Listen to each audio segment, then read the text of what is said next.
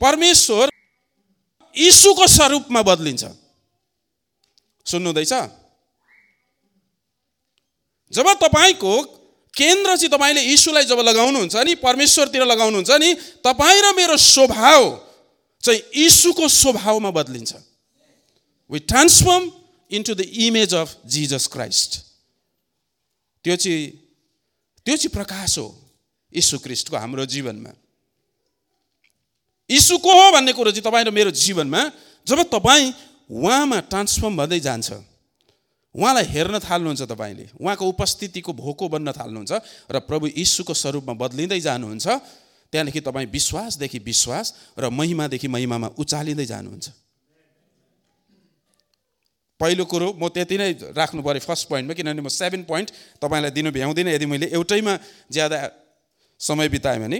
दोस्रो कुरो चाहिँ क्रिस्चियन लाइफको कमिटेड लाइफ एउटा समर्पित मसी जीवनको दोस्रो सिद्धान्त चाहिँ के हो भने डोन्ट लिभ इन एङ्जाइटी चिन्ता र फिक्रीमा नजिउनु होला।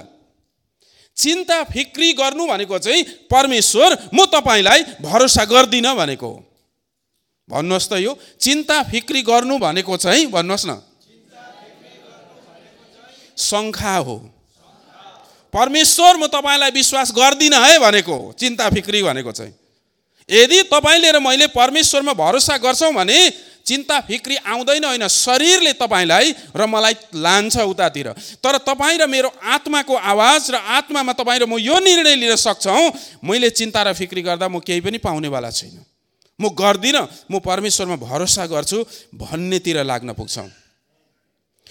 पावलले बडो मजाले लेख्छ फिलिपीको चारको छदेखि लिएर सातमा यसरी लेख्छ तिमीहरूको सबै कुरा चाहिँ परमेश्वरमा ल्याएर राख। तिमीहरूलाई शान्ति होस्। तिमीहरूको हृदय विचलित नहोस्। तिमीहरू भयभीत पनि नहुनु। अब यो कुरो जब पावलले यो पत्र लेख्दै गर्दाखेरि पावल चाहिँ झेलमा हुन्छ। एउटा कठोर झेलभित्र हुन्छ ऊ। अनि त्यो झेलभित्रबाट फिलिपीका मण्डलीलाई एड्रेस गर्छ पत्रमा उसले लेखेर पठाउँछ यो पत्रलाई। त्यहाँका धर्मगुरुहरूलाई त्यहाँका विश्वासीहरूलाई त्यहाँका सन्तहरूलाई यो चिठी पठाएको हुन्छ। अनि उसले भनेको छ अलिकति माथि पढ्नु भने rejoice in the Lord and again I say rejoice परम प्रभुमा तिमीहरू आनन्द गर्नु म फेरि पनि भन्छु तिमीहरूलाई परमेश्वरमा आनन्द गर्नु। अनि उसले तपाईँले पढ्नुहोस् त यो दिपक भाइ पढिदिनु त। अह छ र सात। पाउनुभयो? जसले पाउनुहुन्छ पढ पढ्न सक्नुहुन्छ। ओके कुनै कुरोमा चिन्तित नहो। अह धन्यवाद सहित। बिन्ती परमेश्वरमा जाहेर गर। अस्ति पनि यहाँ म यो चर्चमा भन्दै थिएँ। युथ मिटिङमा बो के अरे भाइ बहिनीहरूसँग बात गर्दै गर्दाखेरि म भन्दै थिएँ तपाईँले प्रेरितको किताब बाह्रको चारदेखि लिएर नौमा पढ्नुभयो भने त्यहाँ एउटा राम्रो खण्ड छ। पत्रसको लाइफको बारेमा अलिकति बताएको छ। पत्रस झेलमा परेका कुराहरू बताएका कुराहरू छन्। अनि पत्रसलाई जब झेलमा लाँदाखेरि उसका दुइटै हातहरू बाँधेको थियो खुट्टाहरू बाँधिएका थिए अनि दुईजना सिपाहीले उसलाई गार्ड गरिरहेको थियो। बाहिरका ढोकाहरूमा सिपाहीहरू बसेका थिए अनि भित्रको कोठामा लगेर चाहिँ पत्रसलाई राखेको थियो। बाहिर मण्डलीले प्रार्थना गर्दै थियो लड तर भित्र चाहिँ पत्रस चाहिँ त्यो झेलखानाभित्र चाहिँ पत्रस के गर्दै थियो? अस्ति सुन्नेहरूले नभन्नुहोस् त नसुन्नेहरूले भन्नुहोस् त। त्यो बाइबल तपाईँले अध्ययन गर्नुभएको छ प्रेरितको किताब पढ्नु भएको छ भने भन्न सक्नुहुन्छ यो कुराहरू। के गर्दै थियो पत्रस चाहिँ भित्रपट्टि? सुतिराखेको थियो।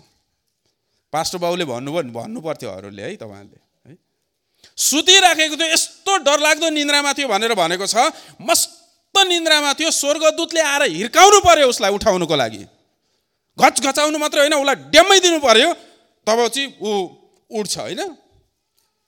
अब भोलि मर्नेवाला छ झेलमा सुत्नु सक्छ मान्छे विचार गर्नु होला अब भोलि मार्नेवाला छ उसलाई त। उसलाई त डर लाग्दो कानुन लाग्दैछ। देशको विरुद्ध उसले काम गरेको छ भनेर उसलाई अभियोग लगाएर उसलाई जेलमा लगिएको छ। अब किन चाहिँ पत्रस जेलमा सुत्दै थियो? योन्न तपाईँले योन्नको किताब एक्काइस अध्यायको अठार र उन्नाइस पदलाई तपाईँले पढ्नुहोस्। त्यहाँ बुझ्नुहुन्छ किन पत्रस ढुक्कै सुतिराखेको थियो? त्यहाँ यसो भनेको छ त बुढो हुन्छस् भनेको छ है। उसको लागि अगाडि नै अगमबाणी गरिसकेको थियो परमेश्वरले। उसको जीवनको बारेमा अगाडिबाटै भनिदिइसकेको थियो परमेश्वरले। पढ्नुहोस् त के भनेको रहेछ? एक्काइसको अठार र उन्नाइस। साह्रो ढिलो हुनुहुँदो रहेछ तपाईँ बाइबल पढ्नु है। छिटो छिटो पढ्नुपर्छ। अह।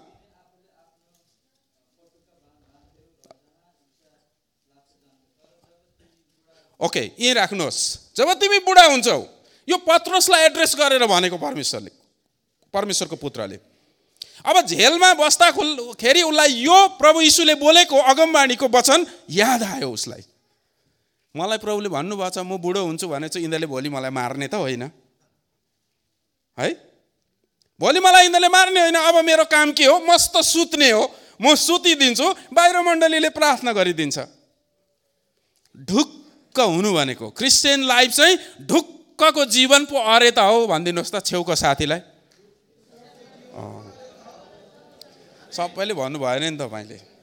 क्रिस्चियन लाइफ चाहिँ तपाईँको क्रिस्चियन जीवन चाहिँ ढुक्कको जीवन हो। चिन्ता फिक्री भएपछि तपाईँलाई फेर हुन्छ डर आउँछ। सुन्नुहोस् है राम्ररी डर आउँछ। अनि डरले चाहिँ तपाईँलाई कहाँ लान्छ थाहा छ? मान्छेलाई डरले कहाँ लान्छ? हजुर? डरले तपाईँलाई मृत्युमा लैजान्छ। जब तपाईँले शङ्खा गर्न थाल्नुहुन्छ तपाईँलाई डिप्रेसनमा लान्छ। अब डिप्रेसन यस्तो बिमार हो यो मानसिक रोग हो यो। तपाईँले सुन्नुभयो बडो डरलाग्दो एउटा घटनाहरू घटिराखेको छ हाम्रो भुटनिसहरूको बिचमा अमेरिकन भुटनिसहरूको बिचमा। तपाईँले कति साह्रो होसियारी गर्नुहुँदैछ प्रभुको अगाडि कसरी आएर तपाईँ भन्नुहुँदैछ एड्रेस गर्नुहुँदैछ यो कुराहरू? प्रभुको अगाडि मैले गन्ती गरेको अस्ति ओहायोमा बसेर सेभेन्टी सिक्स भइसकेछन् भुटनिसहरूले सुसाइड गरेको। पास्टरले केन्टकीमा सुसाइड गर्यो। सुन्नुभएको छ तपाईँहरूले? केन्टकीमा चार महिना अगाडि चार महिना पनि घटेको छैन। पास्टरले सुसाइड गर्यो। सुसाइड मान्छेले कहाँ गर्छ? मान्छेले जब जीवन पाएको प्रभुको जीवन मैले प्रभुबाट पाएको हो यो जीवन भन्ने उसलाई निश्चय छ भने उसले गएर आत्महत्या गरेर मर्दैन प्रियहरू। अब पास्टरहरूले पनि सुसाइड गर्नु तपाईँलाई एउटा प्रश्न एउटा अत्याएको होइन है मैले? तर एउटा अचम्मको कुरो चाहिँ कहाँनिर छ भन्दाखेरि अब यो कुरोमा चेन्जेस ल्याउँछ भने बडी अफ क्राइस्टले मात्रै ल्याउन सक्छ क्रिस्टको दिहले मात्रै ल्याउन सक्छ। संसारले ल्याउन सक्दैन। संसारले सन् शान्ति ल्याउनु हो भने त संसारमा शान्ति आउनु हो भने त युनाइटेड नेसनले त यो पिस इनिसिएटिभ प्रोग्रामहरू चलाउँछ। त्यो प्रोग्रामहरूमा त दुईवटा प्रोग्राममा युएनको प्रोग्राममा मैले पनि एटेन्ड गरेको फिलिपिन्स र ब्याङ्ककमा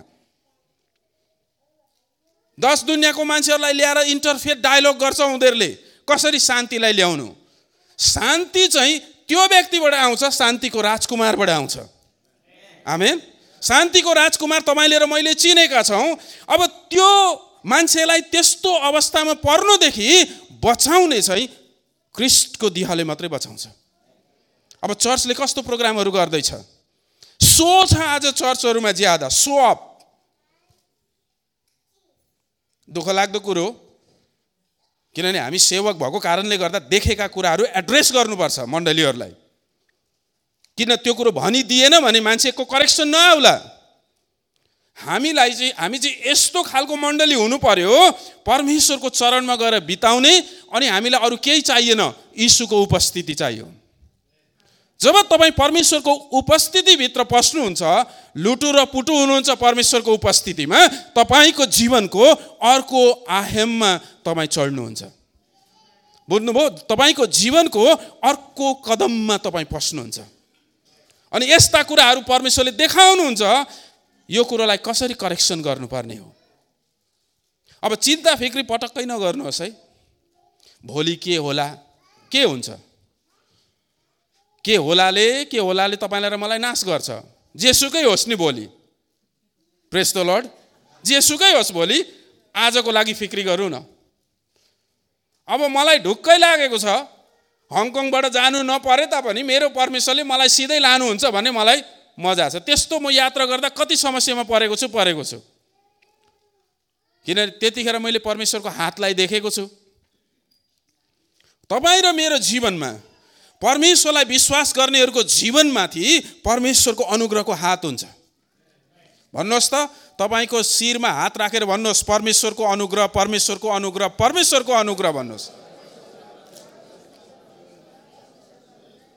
तपाईँको परिवारमा पनि त्यसरी नै कन्फेस गर्नुहोस्। परमेश्वरको अनुग्रह परमेश्वरको अनुग्रह।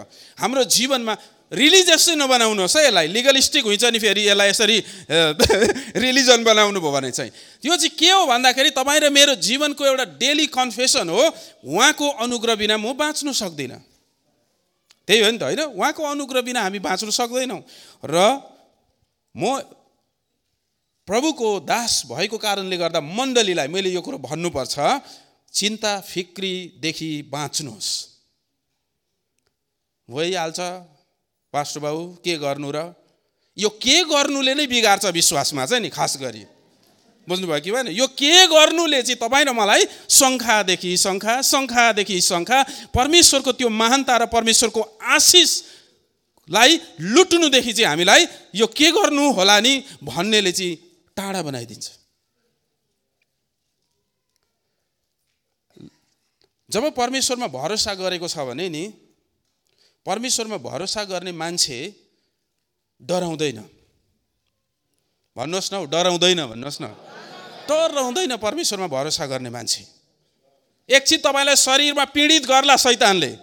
एकछिन तपाईँको शत्रुले तपाईँलाई सताउला तर विजय चाहिँ तपाईँ र मेरै नै हुन्छ। हामी र मेरो निवेदन हजुरहरूलाई पावलले भने जस्तो जब दुःख र तग्लित आउँछ रिजोइस गर्नुहोस्। आमेन? आनन्द मनाउनुहोस्। त्यसले चाहिँ के गर्छ भने शैतानलाई चाहिँ पागल बनाइदिन्छ। कन्फ्युज हुन्छ उसको संसार। अरे यसलाई यस्तो दुःख आइरहेछ यस्तो तग्लित आइरहेछ। अयुबको जीवनमा यस्तो दुःख र तग्लित आयो। अयुबले अयुब नि होइन अयुबले नयाँ करारलाई त देखेको पनि थिएन। तपाईँ र म त अहिले बेटर करारमा छौँ नि। राम्रो करारमा हामी जिएका छौँ नयाँ करारमा। उता पुरानो करारमा थियो। र पनि उसको श्रीमतीले श्रीमतीले आएर पनि यसो भन्छ तपाईँले किन त्यत्रो भइरहेछ? तपाईँले परमेश्वर परमेश्वर भन्नुहुन्छ। तेरो परमेश्वरलाई शराब अनि निस्कियो कुराहरूबाट। उसले के भन्छ? उहाँले नै दिनुभयो उहाँले नै लानुहुन्छ। कति मजाको नि? तपाईँ र मेरो जीवनमा पनि त्यस्तो ढुक्कको जीवन आयो भने पर्खिरहनु परेन अर्को जीवनमा गइरहनु परेन अयुबले त्यही जीवनमा उसलाई सात गुणा ज्यादा परमेश्वरले दिनुभयो। आमेन। जब चिन्ता फिक्री गर्छौँ नि प्रियहरू आशिषलाई ब्लक गर्छौँ हामीले। परमेश्वरले अब्राहमसँग बाँधेको करारलाई हामी उल्लङ्घन गर्छौँ। क्रिस्चियन लाइफको अर्को एउटा प्रिन्सिपल के हो भने हामी ब्लेसिङमा जिउनु हो। हामी चाहिँ ब्लेसेड पिपलहरू ब्लेसेड व्यक्तिहरू आशिषित व्यक्तिहरू हौँ हामीहरू। यीशुले हामीलाई आशिषित बनाउनु भएको छ। त तेस्रो पोइन्ट तपाईँहरूको बिचमा म राख्न चाहन्छु फेरि। गिभ थ्याङ्क्स इन एभ्रिथिङ यो थर्ड प्रिन्सिपल हरेक कुरोमा तपाईँले जीवनको हरेक कुरोमा परमेश्वरलाई धन्यवाद दिनुहोस्। पहिला तिस्लो नि पाँचको अठार। मैले यहाँ अङ्ग्रेजीमा यसरी लेखेको छु। People live in thankfulness to God, release multiple blessing in their life, releasing your faith. जो व्यक्ति चाहिँ थ्याङ्कफुल हुन्छ यहाँ सुन्नुहोस् है दुईवटा कुरो तपाईँलाई म भन्छु। सोरी भन्नु र थ्याङ्क यू भन्नुमा पैसा लाग्दैन। भन्नुहोस् न यहाँ हेर्नुहोस् त। सोरी भन्नु र थ्याङ्क यू भन्नुमा पैसा लाग्दैन पो रहेछ त भनिदिनुहोस् न साथीलाई। अँ। अब थ्याङ्कफुल हुनुहोस् परमेश्वरलाई। के को लागि थ्याङ्कफुल अब? हजुर? जीवनको लागि। फर्स्ट चाहिँ के के पाएँ मैले के के भयो भनेर धन्यवाद होइन। पहिला चाहिँ प्रभु धन्यवाद तपाईँलाई मलाई जीवन दिनुभयो। आमेन। धन्यवाद प्रभु तपाईँको जीवन तपाईँले फुकिदिएको सासमा म जिउन पाएको छु। कति ठुलो आशिष। यदि योभन्दा ठुलो आशिष हाम्रो जीवनमा अरू के माग्ने हामीले? अब प्रभु यो जीवन चाहिँ म जति जिउनुपर्छ तपाईँले प्रमिस गरेको जो छ त्यतिसम्म म जिउनेछु। अनि तपाईँले भन्नुभएको छ भजन सङ्ग्रह एकानब्बेको चौधदेखि लिएर सोह्र पदमा तँलाई म लामो आयु दिएर सन्तुष्ट तुल्याउनेछु। परमेश्वरले के भन्नु छ? तँलाई म लामो आयु दिन्छु अनि तँलाई म सन्तुष्ट पार्नेछु। परमेश्वरले तपाईँलाई मलाई लामो आयु दिनुभएको छ है। यसो भन्नुहोस् परमेश्वरले मलाई लामो आयु दिनुभएको छ भन्नुहोस् त।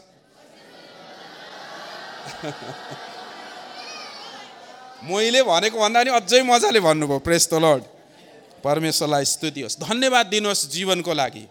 अब धन्यवाद कहाँ दिनुहोस्? जीवनको लागि धन्यवाद दिइसकेपछि तपाईँले र मैले आफ्नो जीवनमा परमेश्वरको आशिष हामीले पाएको त्यो जीवनको लागि धन्यवाद दिइसकेपछि परिवारको लागि धन्यवाद दिनुहोस्।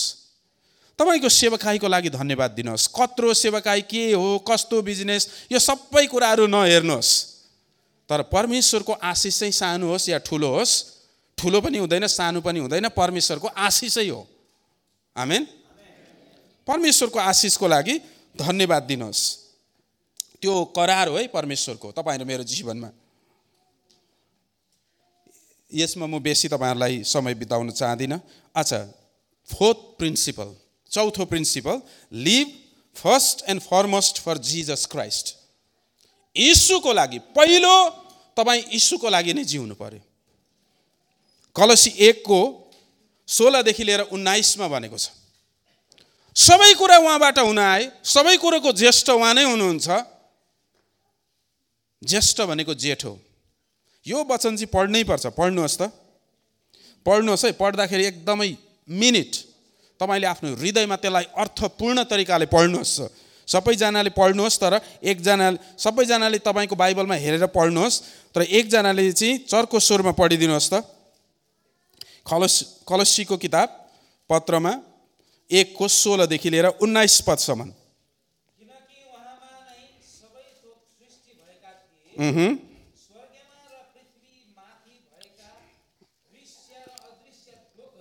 दृश्य र अदृश्य थोकहरू अह अह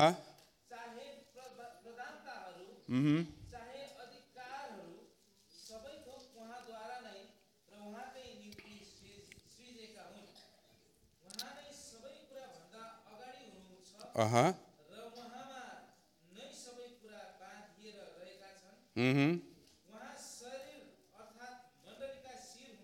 आमेन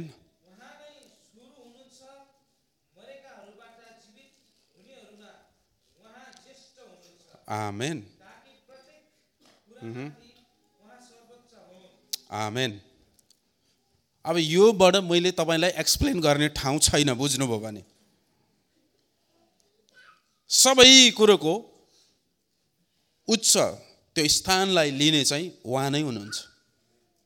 यदि उहाँ नै हुनुहुन्छ भने उहाँको अगाडि तपाईँको श्रीमती नआओस्।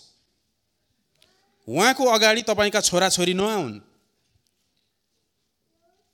उहाँको अगाडि तपाईँको काम नआओस्। उहाँको अगाडि तपाईँको सम्पत्ति नआओस्। उहाँको अगाडि कुनै यस्ता कुराहरू नआउन्।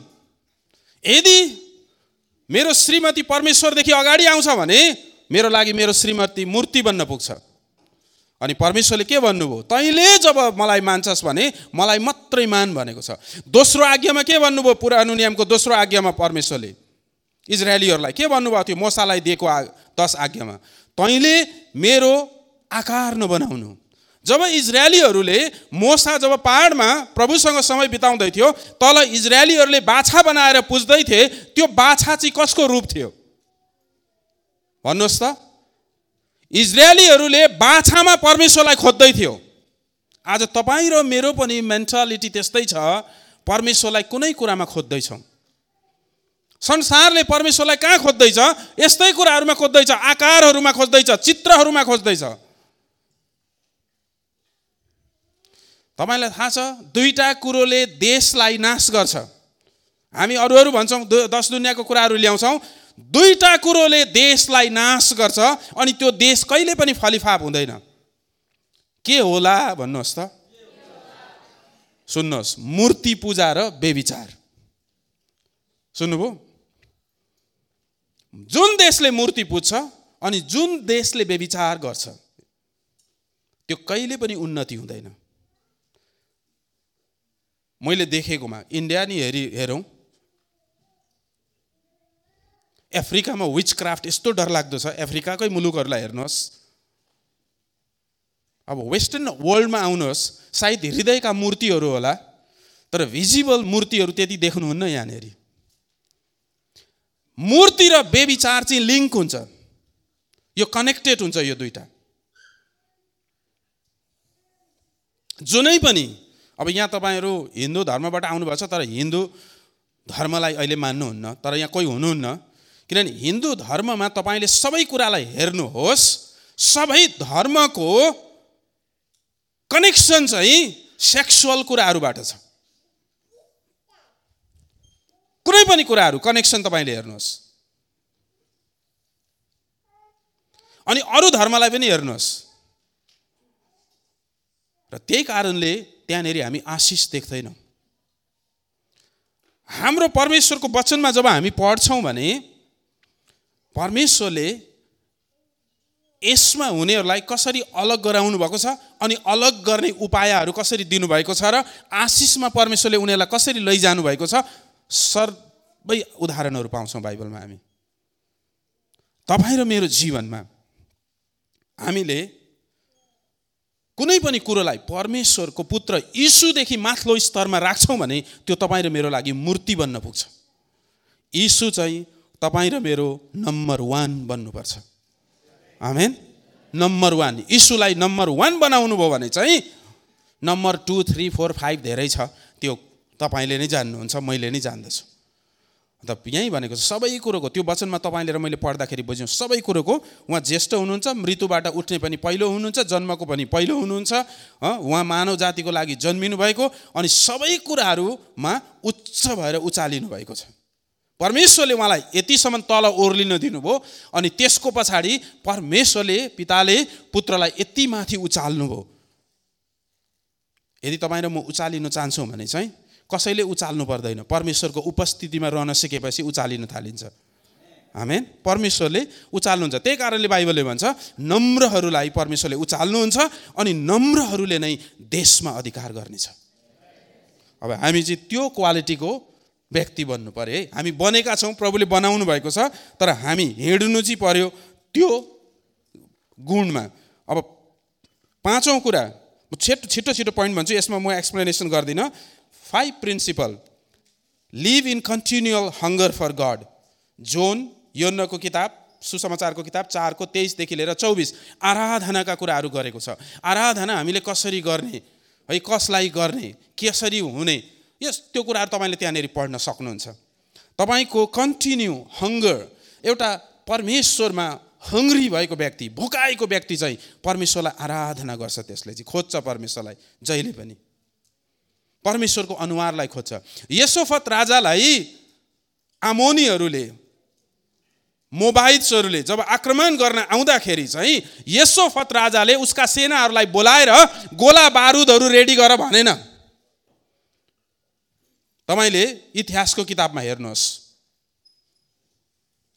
उसले के भनेको छ भने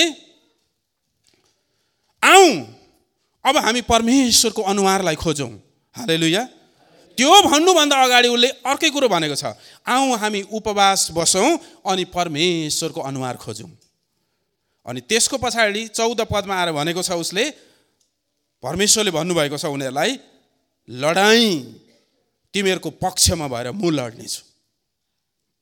तपाईँ र मेरो लडाइँ चाहिँ परमेश्वरले लडिदिनुहुन्छ। आमेन। अनि अन्तिममा गएर के भएको छ? गोला बारुद लिएर आउने सेनाहरूलाई सबै तसनस भएका छन्। यतिसम्म कि तिनीहरू सबै मरेका छन् अनि तिनीहरूको सबै सम्पत्तिहरू सबै कुरोहरू चाहिँ यसफत राजाका सेनाहरूले लिएर आएका छन्। यदि तपाईँ र म परमेश्वरमा कन्टिन्यूले हङ्गर लाइफ जिउँछौँ भने चाहिँ उहाँमा समर्पित हुनुपर्छ। अनि त्यो सबै ब्लेसिङ तपाईँ र मेरो एउटा हङ्गर लाइफ एउटा भोकोपन तिर्खाउने प्रभु यीशु मसीले के भन्नुभयो? जो चाहिँ तिर्खाउँछ मौकामा आओ र पियो अनि त्यसको अन्तस्करणबाट चाहिँ जीवनका नदीहरू बगि निस्कनेछन्। लाइफ रिभर अफ लाइफ है जीवनका नदीहरू। जुन व्यक्ति चाहिँ परमेश्वरमा भोकाउँछ तिर्खाउँछ परमेश्वरले त्यसलाई भर्नुहुन्छ। आमेन? अच्छा छटौँ भेरी पावरफुल प्रिन्सिपल हो यो। Help one and others to fulfil their calling एक दुसरालाई क्रिस्टको दियभित्र एक दुसरालाई मद्दत गर्नुहोस्। मद्दत भनेपछि हामी खालि शारीरिक मद्दत बुझ्छौँ। यो चेन्ज यो माइ यो मेन्टालिटी चाहिँ हाम्रो चेन्ज हुनुपर्छ। खालि शारीरिक सहायताहरू मात्रै बुझ्छौँ हामीहरू मद्दत भनेपछि चाहिँ क्रिस्चियन वर्ल्डमा तर त्यो होइन त्योभन्दा अर्को स्तर छ मद्दत गर्नु। उनीहरूको बुलाहाट हेर्नुहोस् है कसैले रहरले गर्छन् विश्वास। कसैले करले गर्छन् विश्वास। रहरले गर्ने रहर पुगेर सिद्धियो अब सक्यो अब मान्दैनन् उनीहरूले। करले गर्नेहरू जब दुःख आएपछि भाग्छन्। बुझ्नुभयो कि भएन? समर्पित भएर आउनेहरू चाहिँ इथोपियामा मारिएको उसिफ उदिन जस्ता हुन्छन्। त्यो कहानी मैले तपाईँलाई बताएको छुइनँ। यस्तो डरलाग्दो कहानी भएको छ अस्ति जुलाई टु थाउजन्ड नाइन्टिनको जुलाईमा। लाइभ त गर्नुभएको छैन नि कसैले फेसबुकमा? अहिले गर्नुभएको छैन होइन? लाइभ नगर्नु होला यो टेस्टमनीलाई। त्यो व्यक्तिलाई यीशुको निम्ति उनीहरूले मारे। उसको हात काटे उसको खुट्टा काटे उसको आँखा फोटाए उसको जिब्रो काटे रुखमा झुन्नाए काग र गिद्धलाई खुवाउनुको निम्ति। आधा घन्टाको बिचमा परमेश्वर जब परमेश्वरको पास उहाँ पुग्यो परमेश्वरले भन्नुभयो तेरो समय आएको छैन वापस जा र ती मार्ने व्यक्तिहरूलाई सुसमाचार सुना। डोरीमा डोरीले बाँधेर रुखमा झुन्नाएको काग र गिद्धहरू आएको ठाउँमा आधा घन्टाको बिचमा ऊ तल उसको पहिला जस्तो ड्रेस थियो त्यस्तै ड्रेसमा ऊ उत्रिन्छ। उसको जिब्रो आउँछ उसको हात आउँछ उसको आँखा आउँछ उसको खुट्टा आउँछ। पहिला जस्तो थियो त्यही ड्रेसमा ऊ हिँडेर मस्जिदमा आइपुग्छ जसले उसलाई मारेको थियो। जब ती मान्छेहरूले जब उसलाई देख्दाखेरि त्यो सबै मान्छेहरू मुर्छा पर्छन् त्यहाँनिर र ती सबै मुल्लाहरू इमामहरू ती मुसलमानका पण्डितहरूले प्रभुलाई विश्वास गर्छन्। यो कहानी चाहिँ अस्ति अगस्त महिनामा जब म एउटा ठुलो कन्फरेन्स एटेन्ड गर्न एटेन्ड गर्नु र मलाई दुईवटा यो डिएमएम भन्ने डिसाइपलसिप मल्टिप्लिकेसन मुभमेन्ट भन्ने एउटा अभियान छ त्यसको बारेमा बोल्नुको निम्ति मलाई दुईवटा सिसन बोलिदिनु भनेर बोलाएको थियो। त्यहाँनिर एउटा इथोपियाको ग्रुप आएको थियो उनीहरूले दिएको जिउँदो गवाई हो यो। उनीहरूको टिमको व्यक्तिलाई मारेको। आज त्यो इथोपियाको माथिल्लो भागमा जहाँनिर अमरोस रिजन भन्छ त्यसलाई अमरोस ट्राइब्सहरू फाइभ मिलियन मुस्लिम्सहरू छन् त्यहाँनिर। एउटा हाम्रो टिमको एकजना मित्र त्यहाँ हामीसँग यो ट्रेनिङहरूमा सहभागी हुने एउटा हाम्रो साथीले त्यहाँ ट्रेनिङ गराउँदैछ। त्यहाँनिर पाँच मिलियन मुसलमानहरूमा ऱ्यापिड रिभाइभल चाहिँ अहिले त्यहाँ छ र इरान सेकेन्ड दोस्रो देश। त्यो व्यक्तिको जीवनलाई हेर्नुहोस् समर्पित जीवन यति समर्पित जीवन। त्यहाँ मुर्दा जिउँदो हुनु त यस्तो हो। मुर्दा यसै जिउँदो हुन्छ। मान्छेको अन्ध आँखा खोलिनु लङ्गडाहरू त त्यो त नर्मल हो त्यहाँ त। फर्स्ट यो प्रेरितको किताबमा घटेका घटनाहरू साक्षात देख्नुहुन्छ तपाईँले त्यहाँनिर अहिले। कसरी? उनीहरूको लागि चाहिँ के छ भने प्रभुलाई मान्नु र सुसमाचारमा पछ्याउनु चाहिँ मृत्यु लिनु हो। शारीरिकमा मर्नु हो। आशिषका कुराहरू जब हामी गर्छौँ एक दुसराको बुलाहाटलाई हामीले पुरा गर्नुको निम्ति चाहिँ आशिषको कुरा गर्नु चाहिँ के हो? ऊ को हो यीशुमा र यीशुले उसलाई के बनाएको छ त्यो चाहिँ हो आशिष। उसको उसकोमा भएको त्यो पोटेन्सियल लाइफ उसकोमा छ नि त्यो एउटा क्षमा योग्य क्षमता योग्य जीवन परमेश्वरले त्यो दिएको छ नि त्यो जीवनमा उसलाई दरो बनाउनुको निम्ति चाहिँ उसको बुलाहाट परमेश्वरले दिएको बुलाहाटमा उसलाई हामीले मद्दत गर्नुपर्छ। कसलाई भन्नुहोस् त? तपाईँकै छेउमा बस्ने साथीलाई। बुझ्नुभयो कि भएन? बडी अफ क्राइस्ट एक दोस्रालाई भनेछ नि help one another make him strong in the Lord to fulfil their callings परमेश्वरले बोलाएको बोलाहाट पुरा गर्नुको निम्ति। तपाईँले बाइबलको वचन लेख्न सक्नुहुन्छ यो न चौधको चौध। है परमेश्वरले के भन्नुभएछ प्रभुको वचनले मती पच्चिसको चालिसमा म सेवा लिनु होइन सेवा दिनु आएको हुँ। गलाती छको नौ यी सबै पदहरू तपाईँले पढ्न सक्नुहुन्छ। Serve others in the kingdom of God परमेश्वरको राज्यमा एक दुसरालाई एक दुसराको सेवा गर्नुहोस् अच्छा अब सातौँ प्रिन्सिपल म बोल्न जाँदैछु भेरी भेरी इम्पोर्टेन्ट एकदमै शक्तिशाली प्रिन्सिपल हो यो चाहिँ सुन्नु होला be committed to the life and the flow of a Bible centred church बाइबलको वचनलाई विश्वास गर्ने त्रिएक परमेश्वरलाई विश्वास गर्ने पवित्र आत्माको भरपुरीलाई विश्वास गर्ने अभिषेकलाई विश्वास गर्ने वचनको गहिराईलाई वचनलाई विश्वास गर्ने चर्चमा तपाईँ सङ्गति गर्नुहोस्। मान्छेले के भन्छ? म त्यो चर्चमा पनि जान सक्छु त्यो चर्चमा पनि जान सक्छु त्यो चर्चमा पनि जान सक्छु त्यो चर्चमा पनि जान सक्छु। प्रभु त एउटै त हो। त प्रभुको वचनले चाहिँ त्यसो भन्दैन। प्रभुको वचनले चाहिँ के भन्छ? एक दुसराको अधीनमा बस। आमेन। तपाईँ पास्टर लिडर्सहरूको अधीनमा बस्नु अगाडि चाहिँ एक दुसराको अधीनमा बस्न सिक्नुपर्छ। एउटा समर्पित जीवनले कहिले पनि रिचर्ड सुबेरीले जङ्गलाल पास्टर चाहिँ ठुलो हो भनेर त्यसरी लिँदैन। हामी दुईजना चाहिँ भाइ हौँ क्रिस्टिसुमा भनेर लिन्छ। आमेन? कदर गर्नु भनेको कुरा चाहिँ accept one another who they are उनीहरू को हो? त्यही अवस्थामा उसलाई आदर गर्नुहोस्। आत्मिक यहाँ सुन्नुहोस् है तिस वर्ष पुरानो भएको मान्छे अनुभव होला उसमा तर आत्मिकता नहोला। दुई तिन दिन विश्वास गरेको धेरै आत्मिक होला प्रभुको उपस्थितिमा गएर गहिरो गहिरो कुरो उसले पाएको होला। त आत्मिक जीवनको रेटिङ तपाईँले कति वर्षको क्रिस्चियन हो भनेर रेटिङ नगर्नु होला। अब क्रिस्टको दियाभित्र मण्डलीमा के भन्नुहुन्छ? एउटा आलारम तपाईँलाई लगाइदिनु पर्यो अब यहाँ सुन्नुहोस् है। आलारम भने चाहिँ कस्तो? बिहानै तपाईँ उठ्ने बेला लाउनु चाहिँ यति बेला बज्छ नि होइन? आज बिहान एकदमै चार तिन बजी नै बज्यो। मेरो पो मैले पो अलार्म लगाएँ कि भनेर हेर्छु मेरो घडी हेर्छु मेरो मोबाइल हेर्छु कता कता हेर्छु होइन। भाइको घरमा बिहानै मान्छेहरू जानेहरू रहेछन् अरू कसैले लगाएको रहेछ अलार्म? होइन? अलार्म चाहिँ कस्तो? एउटा अलार्म चाहिँ तपाईँलाई म यो भन्न चाहन्छु चर्चमा आउने सबै स्वर्ग जान्छन् होला। प्रश्न चिन्ह। ठुलो प्रश्न चिन्ह छ है। अब तपाईँ जानुहुन्छ म जाँदिनँ भन्नु पनि यहाँ हुनेवाला कुरा होइन। तपाईँ जाँदैन म जाँदैछु। या म जाँदिनँ तपाईँ जानुहोस् भन्ने कुरो पनि आउँदैन यहाँनिर।